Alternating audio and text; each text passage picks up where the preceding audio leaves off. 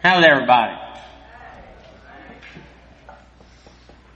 Yeah, I'm good. Good morning. Good morning, Josie. Hey, Eddie. Could you come and help me learn this verse for Sunday school? Sure. Which one? It is James 1 8. Oh, is that let the woman learn in silence with all subjection?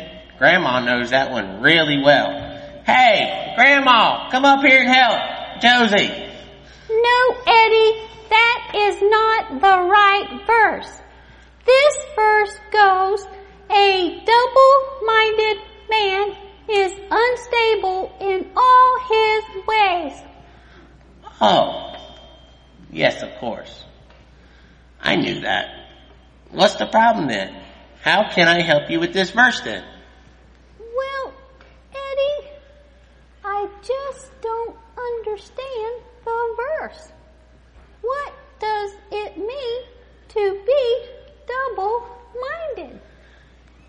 That's an easy one.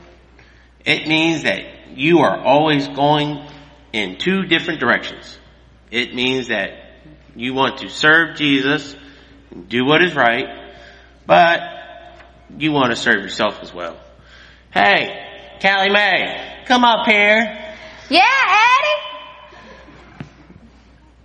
Come help me with this illustration with Josie. Hurry up. Okay, what is it, Eddie?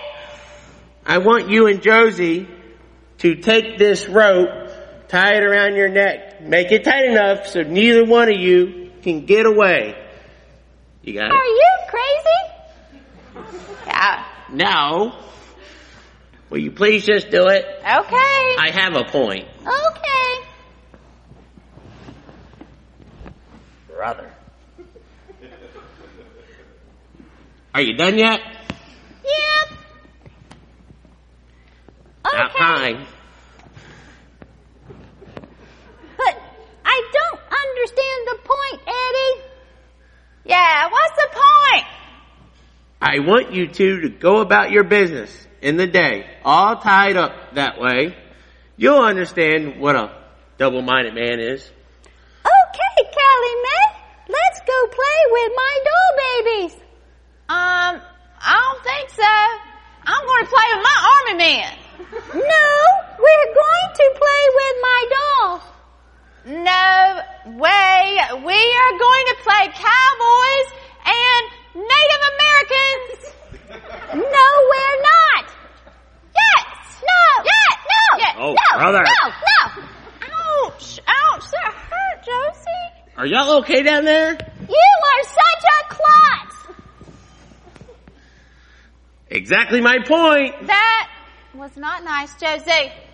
You're right. I'm sorry. Can I speak now? Yeah. You two tried to live those few minutes with two minds. Yours, Callie Mae, and yours, Josie. It obviously didn't work. Well, it's the same way when you Christians attempt to live their life for God and for themselves. It doesn't work. They are miserable.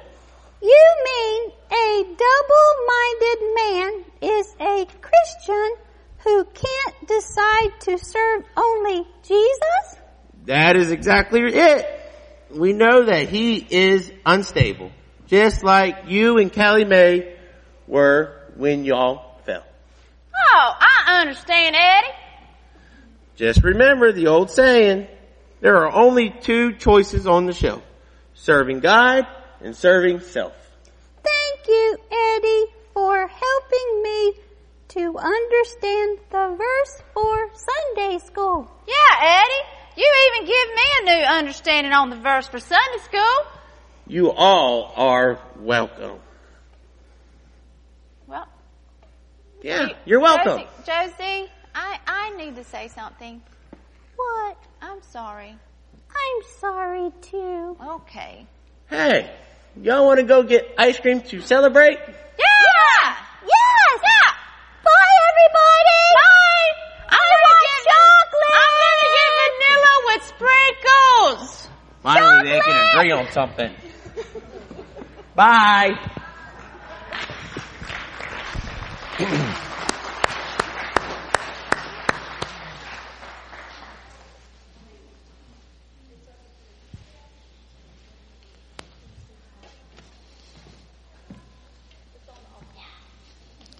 Okay, I was looking for my Bible. I got a feeling I might need it. It is wonderful to see you here this morning. Those of you who missed one hour of sleep last night, and that's all of you unless you went to bed an hour early, we're glad that you're here. Thank you for being here in the house of the Lord. We want to say welcome to New Life Church. If this is your first time here, God bless you. Thank you so much for coming on uh, one of the most difficult days of the year for people to be in church, especially on time when they've lost an, I don't know why it's such a problem for some folks, but uh, evidently it is. But we are glad that you're here today. And um, I'm going to invite you, if you would, to turn in your Bibles to the book of Philemon. Our children are being dismissed. Uh, they're already gone, huh? While I was looking for my Bible, they left and went to children's church. That's good. They know what to do. Um, the book of Philemon, if you would turn with me there, that's after the pastoral epistles of First and Second Timothy, Titus, and then Philemon. So if you'll turn with me there, uh, for those of you who don't know, we're now well over a year taking a book of the Bible each Sunday and uh, extracting from that the the main points and whatever we feel the Lord would be pleased for us to focus on on that particular Sunday. Just a few more Sundays and we'll be finished with that uh, process. Um, but um, today we come to the book of Philemon. In our Bible study on Wednesday night, I started out the study by saying that this probably is one of the lesser known books of the Bible. Um, people being unfamiliar with the contents and so forth, probably than most. Uh, it's a very uh, simple story that is told for us there, and it's that that we will focus on this morning. Um, I've entitled this sermon, Let the Church Show the Way. And I think that will make sense to us when we examine what Paul had to say to this man Philemon and why he had to say it and the circumstances. But before we read that, I'm going to spend a few moments, if you don't mind, kind of laying a foundation and giving some um, some background that will help us place the scripture in its context, also for then and also for now, and what this topic will mean to us. And I'm going to pick a strange topic. Well, actually, I'm not picking the topic. This is uh, um, largely has to do and is, is extracted from our text today, but that is the subject of slavery. Um, slavery is something that has existed since mankind began. When we we think of uh, slavery, we probably frame it within American history for the most part. But slavery is nothing new. There always has been slavery on the earth, and I want to kind of illustrate that to you throughout the Scripture to lay a foundation for what Paul and Jesus uh, have to say about that particular subject and what our response to that should be. Uh, if you were begin, to begin reading in the book of Genesis, many of you remember how that we have summarized scripture into just a, a paragraph or so. We've done this many times.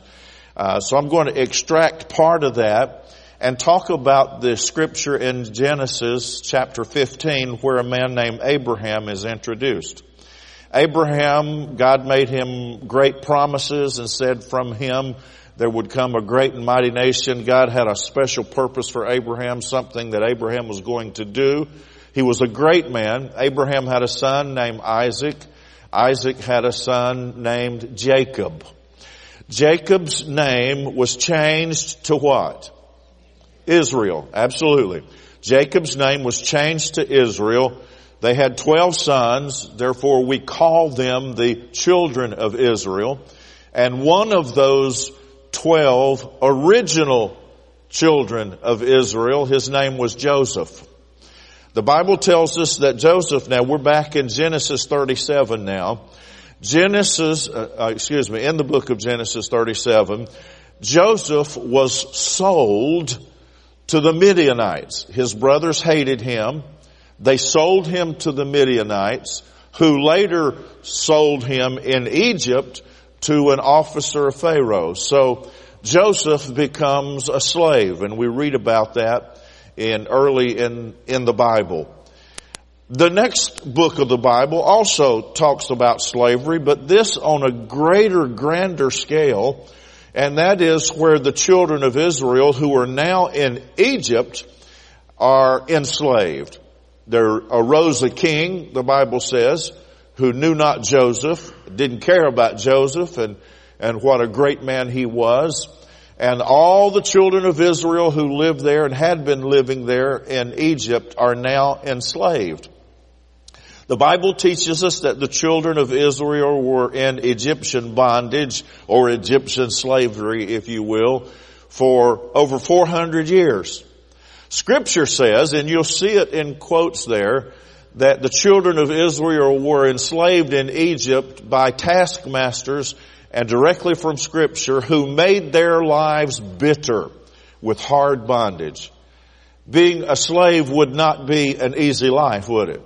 Especially if you had taskmasters or a, what we would term a stern or a mean master. In Egypt, many of them had very evil and stern and hard taskmasters. So much so that they, many of them were killed, many of them were abused physically, and the Bible says that they cried out to the Lord for mercy, and God heard their cry and then sent Moses to deliver them from that bondage or that slavery that they had been under for some 400 years. After they were free, the next book of the Bible in Leviticus has a statement about slavery as well, but this is very revealing. Now slavery has existed from the beginning, and then the scripture tells us that the children of Israel were in Egyptian bondage and then delivered from that. And as the Lord now in the book of Leviticus gives them uh, the law, we would say, it's more than the Ten Commandments, as God reveals to them His will and the Lord gives them the law, here's what Leviticus 25 verse 39 says. And if one of your brethren who dwells by you becomes poor and sells himself to you, you shall not compel him to serve as a slave. Isn't that interesting? after the children of Israel have experienced being in bondage, after they have experienced 400 years of slavery, being on the wrong end, so to speak, now that they have been set free, the Lord says to them, because they understand what slavery is, they understand how cruel it can be, how in many ways anti-humane it can be. And so the Lord says to them now, if somebody in the community, if one of your people falls on hard times, they hit rock bottom, they have to start all over. If they sell themselves to you, uh, as it were, it would have been in slavery, but the Lord says to them now, if that happens, you shall not compel him to serve as a slave but you shall treat him as a servant and you shall pay him his hire and it gives dignity to God's people because no longer are they going to be allowed to uh, participate that, excuse me, or be a part of that or have that in their own lives. Um, is something that the Lord would not allow His people there to be enslaved in that manner and gave these guidelines to protect against that. Now, in your mind, if you would, I'd like for you to fast forward with me to the Roman Empire. We go now to the time of Christ, New Testament times, uh, the times of Paul. And during that time, and in that culture, in Roman times, we're, we're given different figures. Uh, I've heard three fifths, two thirds. Uh, yesterday I read where 70 percent of the population of the Roman Empire were slaves. That is, they were owned by somebody else. Someone had purchased them, someone owned them, They, some of them were even doctors and lawyers and very um, uh, intelligent, skilled people, but yet they were not Roman citizens and they were owned by somebody else who was a citizen. And so they were kind of second class citizens even though they had these very good jobs and, and different skills to offer. So uh, even in the New Testament, we read where when Paul was um, going to appeal before Caesar, uh, he, it surprised his accusers, the people who were uh, transitioning him to be before Caesar. They said, "You have appealed to Caesar. What gives you the right to do that?" And I'm paraphrasing now, and Paul says, well, I'm a Roman citizen. You are a Roman citizen? The guard said. Well, I'm, I'm a citizen too and I'm free, but I paid for my freedom. How did you get your freedom? Paul says, I was, I was born free. I was born into that situation where I was a citizen.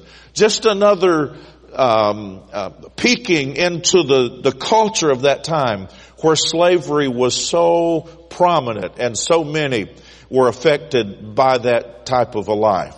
So into that culture, I want you to think with me, during the time of Jesus, during the time of Paul, during New Testament times, 70% basically of the people were slaves. That meant they were under a master. There was a master who owned them and there were slaves. Over 70% of the people. So in that culture, Christianity arose. And I would like for us to see further evidence of that culture as we continue to read scripture. When Paul wrote to the Galatians in chapter 3, verses 26 through 29, here's what Paul had to say to them. Now you'll understand why he had to say this to them, why he wanted to say this to them, based on what I've told you about the culture.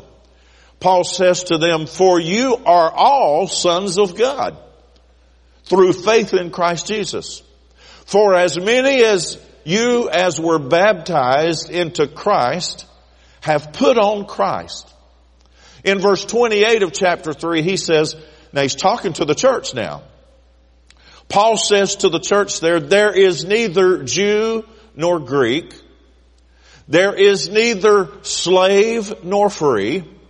There is neither male nor female, for you are all one in Christ. There's no slaves and there's no masters when it comes to the church, when it comes to God's people, when it comes to the kingdom. We don't have that system there.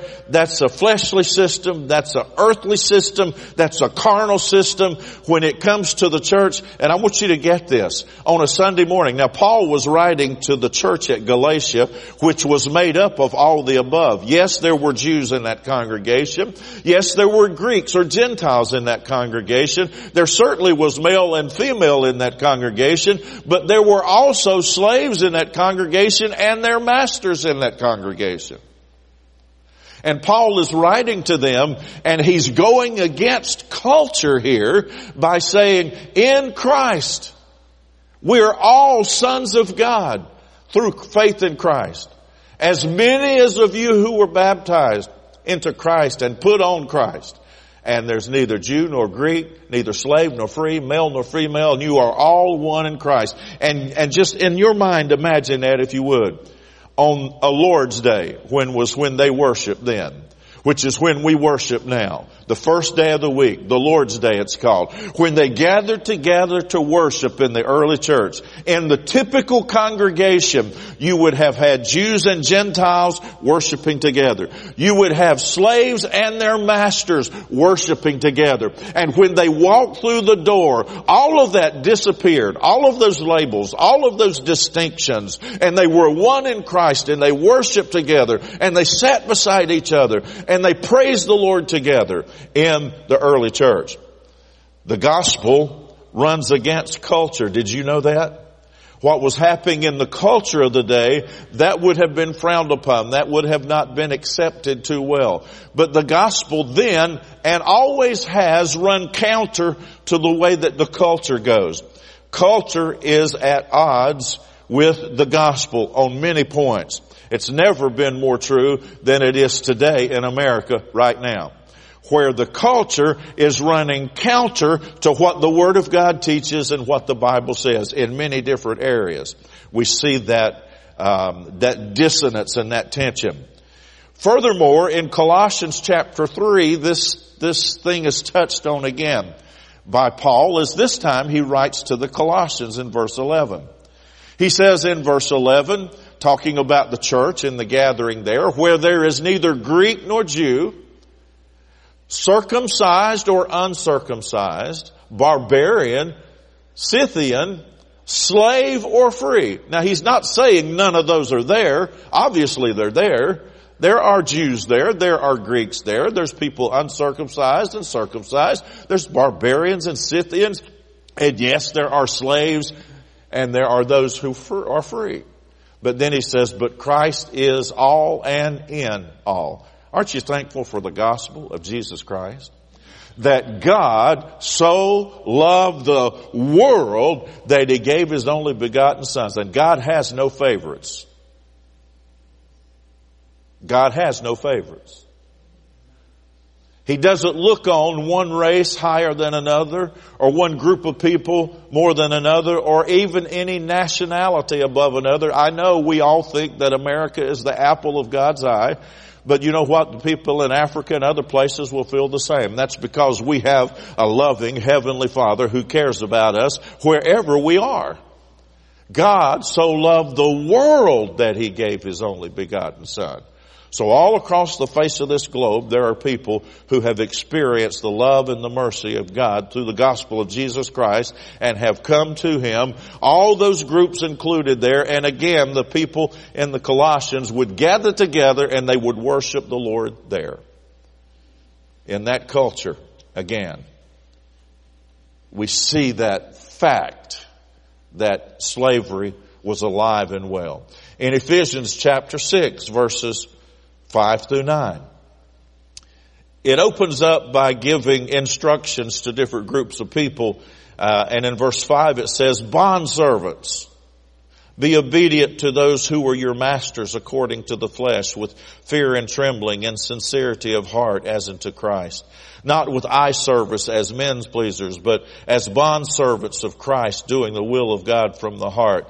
With good will doing service as to the Lord not, and not to men, knowing that whatever good anyone does, he will receive the same from the Lord, whether he is a slave or free. And to you masters, do the same things to them.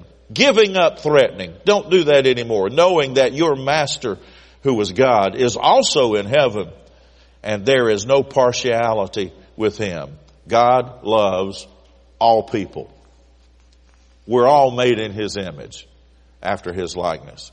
In Colossians 3 verses 18 through chapter 4 verse 1. In verse 18, the Lord, uh, or Paul gives instructions to wives and how they're to behave themselves. In verse 19, he gives instructions to husbands and how they're to behave themselves. In verse 20, instructions are given to children and how they're to act. In verse 21, how fathers are supposed to act. And then in verse 22, we read these words, bond servants, instructions are given to those who are slaves and they're, they're bound in this, in this particular situation. Bond servants, obey in all things your masters according to the flesh. Not with eye service as men's pleasers, but in sincerity of heart fearing God. You see there, the, the, culture was living one way and Paul, as we're going to see, is trying to redirect that and let the, let the will of God be seen, the kindness of God, the glory of God, His will, let it be seen throughout the culture. Verse 23, and whatever you do, do it heartily as to the Lord and not to men, knowing that from the Lord you will receive the reward of the inheritance. You serve the Lord Christ, but he who does wrong will be repaid for what he has done, for there is no partiality. Chapter 4 verse 1, Masters, he's still giving instructions. Give your bondservants what is just and fair. There's no abuse allowed there. Knowing that you also have a master in heaven.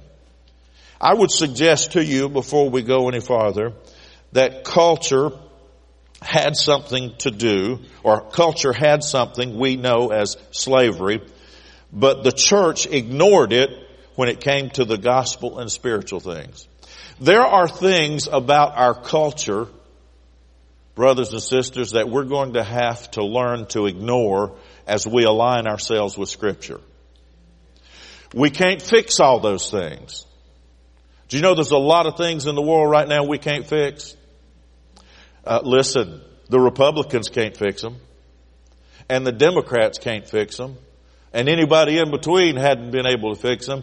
There's some things that, that are going to probably exist as long as we're walking on the face of this earth because unregenerate man, man whose heart's not right, man who has not been reconciled to God, i.e. our culture and the people who, who are driving the, the, the way things are happening in the world, they're, they're out of step with the Word of God. And then you take the church, you take the people of God, we're out of step with culture, we're in step with the Word of God, and that makes there be a conflict between who we are as the church and what the culture says and wants. Therefore, we have somewhat of a problem because if you think as a Christian you're going to be able to align yourself with what the culture is doing and where the culture is going, you're going to find yourself at odds with the Lord Jesus Christ and the Word of God. We have to take a stand sometimes against what culture thinks and what culture does and we have to let the church lead the way, or we have to let the church show the way. The church should be showing the way as we do what the Bible teaches. Amen? We get a beautiful picture of that. Now remember, Paul is in a culture where 70% of the people are slaves. He's writing to the churches and he says, now, now slaves, servants, bond servants, Obey your masters, give them a good day's work, do what's right. Masters, you make sure you take care of your bond servants and you give them what is fair and just and you treat them like brothers in the Lord because that's exactly what they are. Now what he's, actually what he's doing is he is, he is telling the church and teaching the church and trying to, you ever heard of the scripture that talks about the renewing of your mind? You know the Bible says that we're supposed to study the Word of God, not be conformed to this world, but be transformed by the renewing of your mind. That's why we send our children to Sunday school. That's why we go to church and hear the Word of God, so that our mind can be renewed. If your mind is made up and you don't want your mind changed, and you, you think you got it all together, then I, I don't even know. You fill in the blank.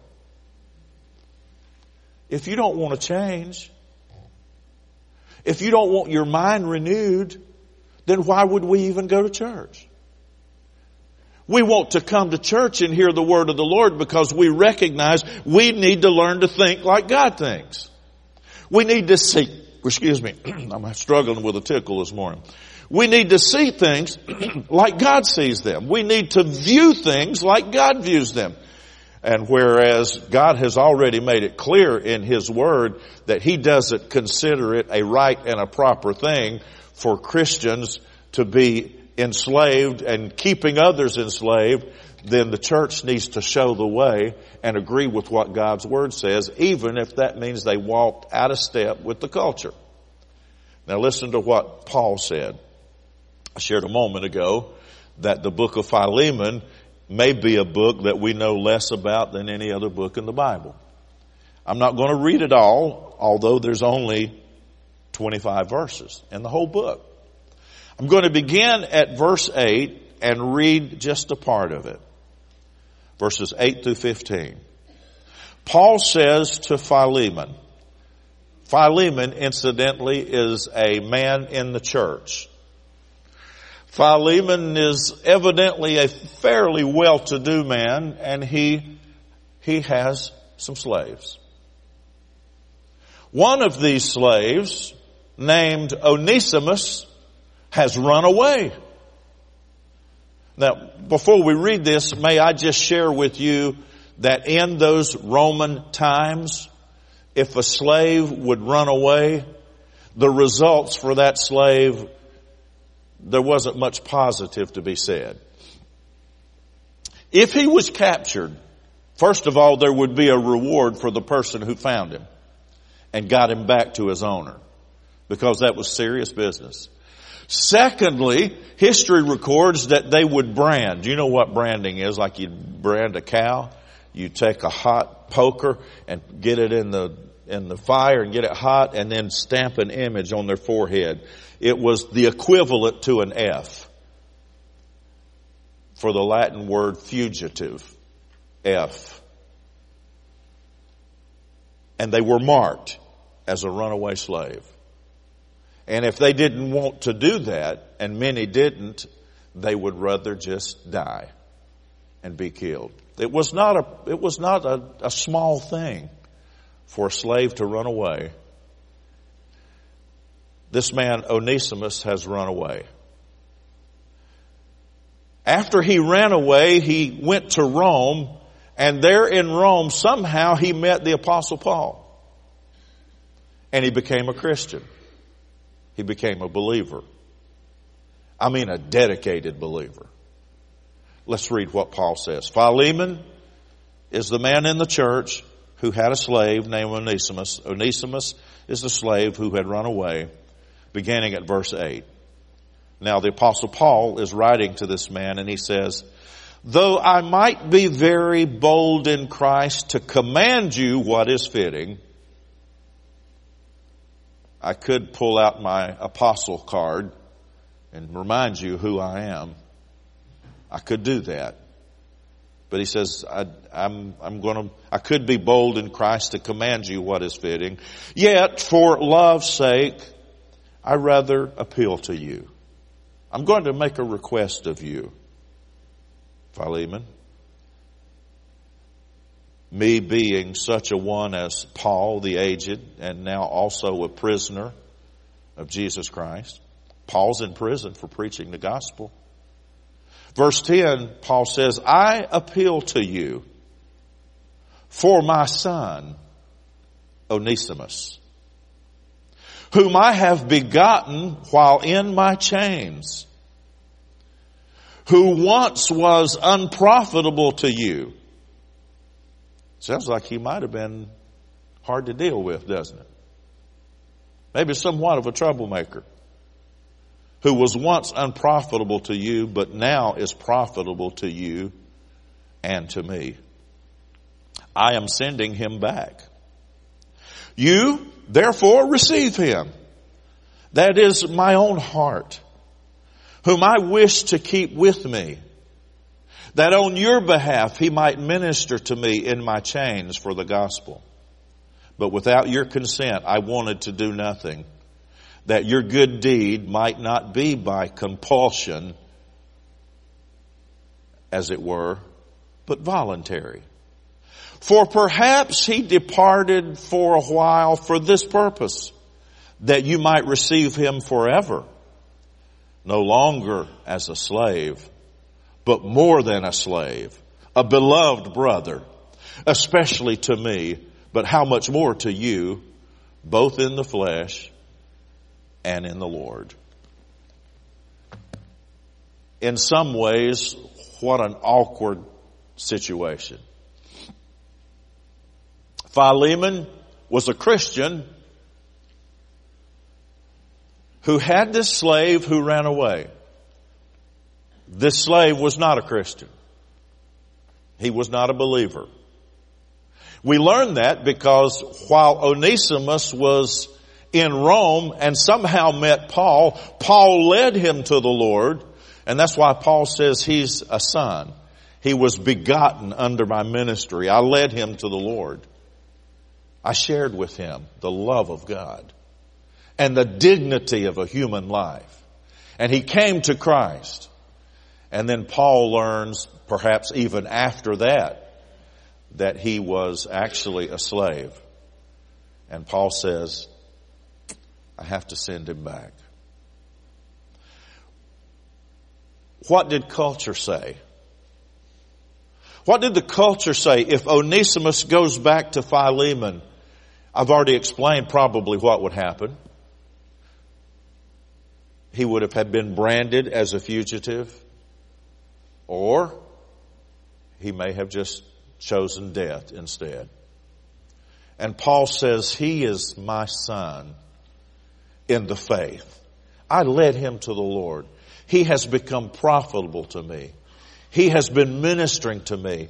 He's, he's my heart. I love him. And now I'm sending him back to you. And I'm asking you to do the right thing, Philemon. I want you to do the right thing. Now most of you know you can think with me. You can imagine with me, I would think.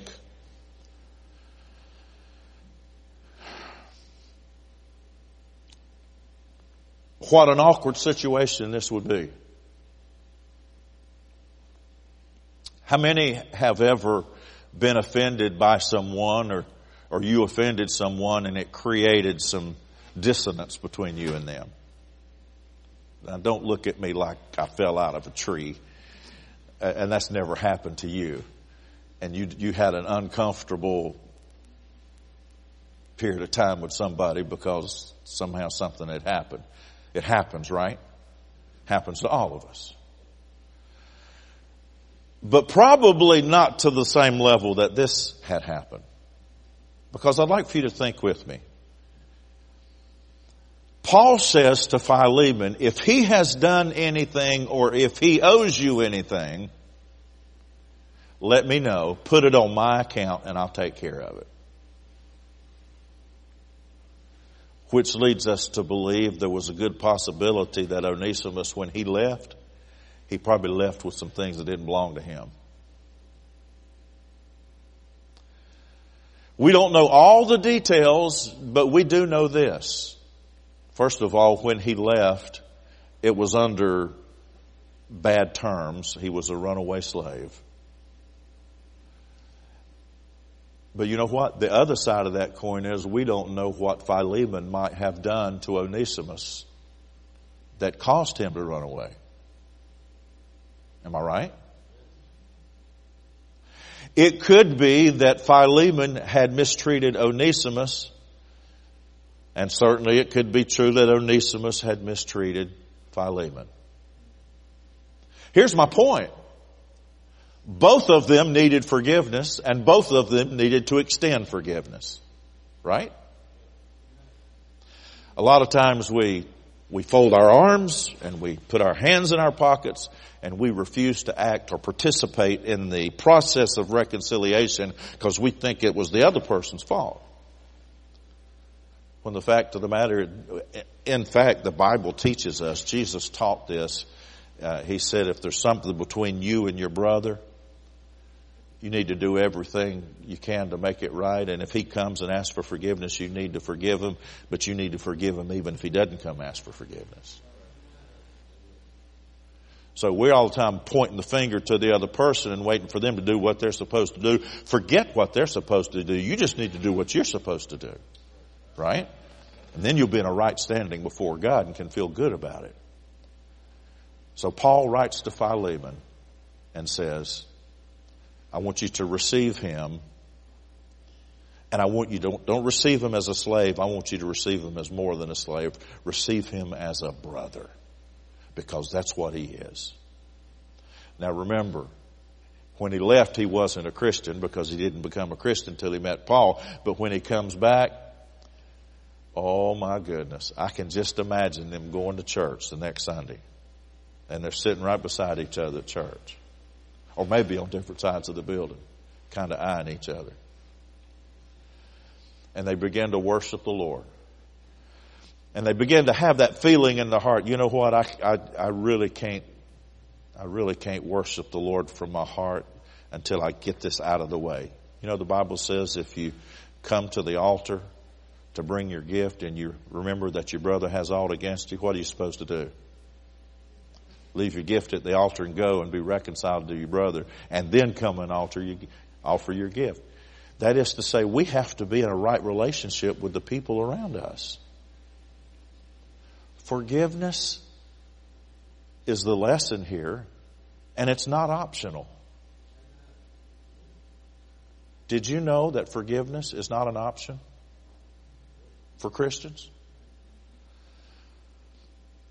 The Lord said, part of the Lord's prayer was, and forgive us our debts as we forgive our debtors. How many remember those words? How many like to be forgiven?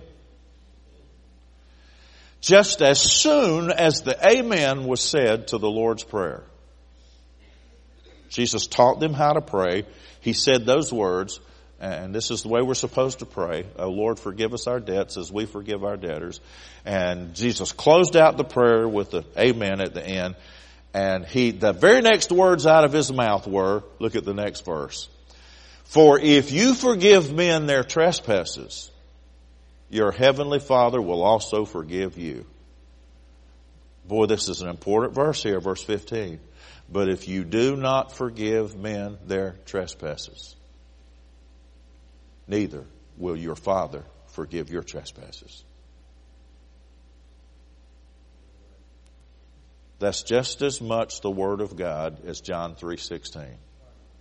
Forgiveness is not an option. It is not. It, it breaks my heart to, over the years, to have known grown adults. I guess an adult would be grown, but adults, children, who would not even speak to their parents and hadn't in years. And are harboring this hate or contempt or whatever, unforgiving to the core, but come to church every Sunday and lift their hands and I'm going to tell you there's a problem there. Go criticize me for shooting straight if you want to. If, if we cannot forgive the people for whatever reason who have offended us, we're going to be in trouble when we stand before God. It's not an option. And that, I think, is what, what Paul wants us to learn from this passage. Because there's no telling, there's no telling what Onesimus had done that we're not privy to. And, and things that, that Philemon might have held on to and say, I ain't going to forgive him till he makes it right. He's going to have to get on his hands and knees and beg me to forgive him before I do it. That's not a Christ-like spirit. And besides, as I shared before, Jesus taught if they don't even ask for forgiveness, you're supposed to forgive them. If you believe that, could somebody say amen? We, we need to quit making our excuses and, and holding things up like they're important things. I'm going to tell you, it doesn't get much more important than this, but if you do not forgive men their trespasses, neither will your Father forgive your trespasses. It's very important.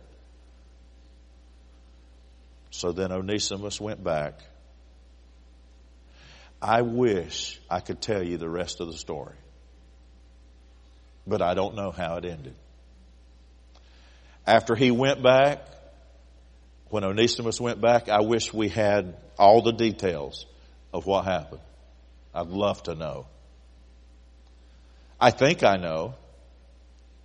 I think probably Philemon forgave him and said, you know what? I think I'd like for you to go back. Paul is in prison he needs your help. Why don't you just go back and, and minister to Paul?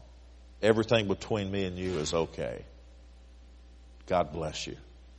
Go be a blessing to Paul. I think probably that's what happened. But I can't prove it. I know that would have been a Christ like response, would it not? But you know what?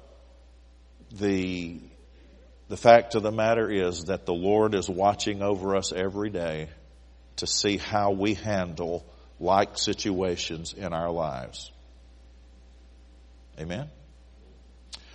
And sometimes instead of, as the scripture would talk about, sometimes instead of being peacemakers, it seems like that we're more inclined to be troublemakers as Christians. You and I both know it's the truth. Some churches are noted as being hotbeds of junk. Lord, don't let that ever get a hold of New Life Church. Let us be true enough to the Word of God, take sincerely enough His Word, that we don't allow that to get a hold of us. Forgiveness is much bigger, I think, than what any of us can even imagine.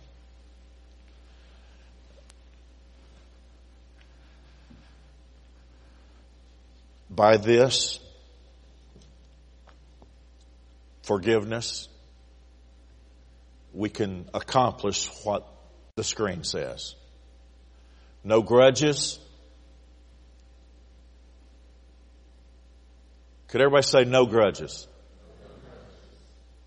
You can live that way. You can absolutely live that way with no grudges. No hate. Would you say that? No unforgiveness. No attitudes.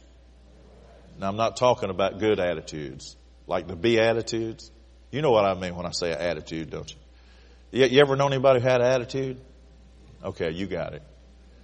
No prejudice. No prejudice.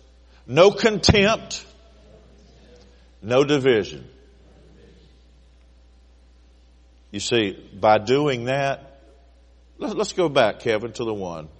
If you hold no grudges, you have no hate, there is no unforgiveness, you have no attitude, no prejudice, no contempt toward anyone, and no division, then that's a way to let the church show the way. Amen? I mean, what an awesome way to let people see the light. What an awesome way to be the salt of the earth and have a preserving influence to do the way the scripture says. No grudges, no hate, no unforgiveness, no attitudes, no prejudice, no contempt, no division. Jesus taught love and forgiveness.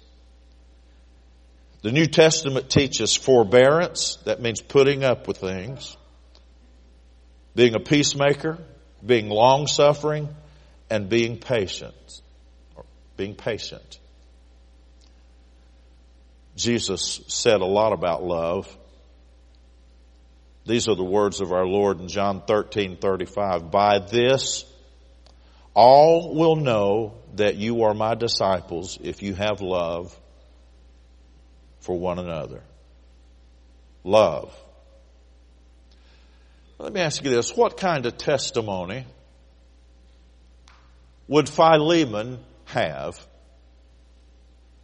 if he ignored Paul's advice and his request and let Philemon have it, uh, excuse me, let Onesimus have it when he came back and branded him a fugitive? I would say his Christian witness would have been pretty much shot, wouldn't you? But if he forgave and held no grudges, then I would say he would have grown 10 foot tall in the eyes of a lot of people. Love equals unity, or love brings unity. Endeavoring to keep the unity of the Spirit and the bond of peace. That's what Pastor Ron gets from the book of Philemon and the story of Philemon and Onesimus. Forgiveness. It's a great, a great thought, is it not? I'm going to ask you if you would to um, stand and sing with us this prayer as we close this morning. Make us one, Lord make us one. Holy Spirit, make us one. Let your love show so the world will know we are one in you. Make us one,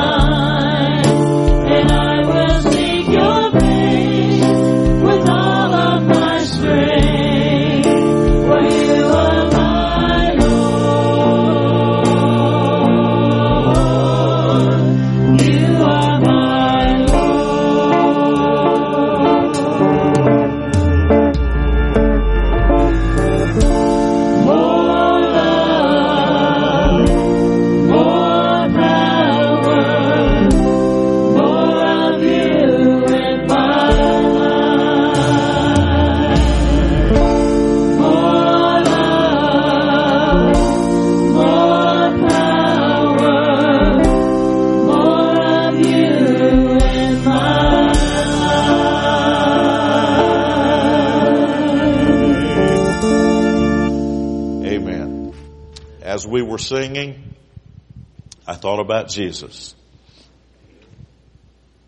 who suffered many unbearable, very difficult things.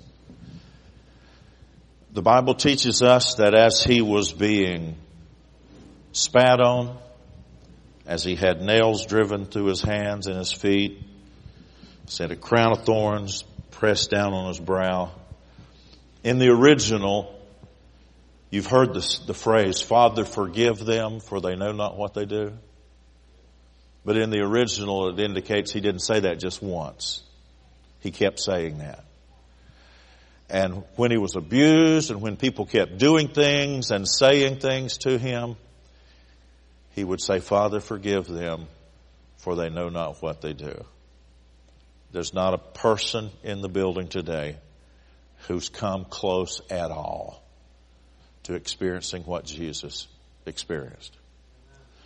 And with God's help, His love and His power, every person in this building can forgive anybody in your past and in your life not only could forgive, but should forgive the people in your past, in your life. Don't let what somebody else has done or did mess you up. Forgive them. Rest of it's up to them. But make sure that this doesn't stand in your way. Right.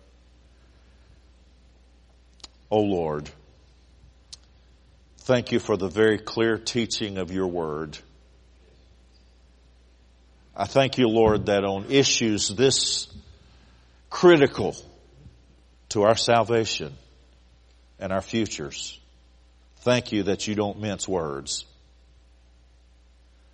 Lord, you didn't coat this in sugar and try to disguise it and make it more palatable. You came right out and said it as plainly as it could possibly be stated. That if we're unwilling to forgive, then our Father in heaven will not forgive us. So help us. I know sometimes we, we go through times that are difficult and situations where we're treated wrongly. And I know sometimes that hurt is deep and has been there for a long while. But with your grace and your mercy and the enabling power of the Holy Spirit, you can help us, each of us who are here today, to forgive anyone for anything that may have happened to us or in our lives. Grant us the strength and the power to do that, we pray. For we ask it in Jesus' name. Amen. God bless you. Would you please greet each other? And Lord willing, we'll see you Wednesday evening.